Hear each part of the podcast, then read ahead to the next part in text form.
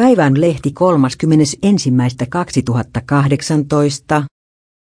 Pääkaupunkiseudun ja ympäristön kuntien äänestysprosentit olivat väärin.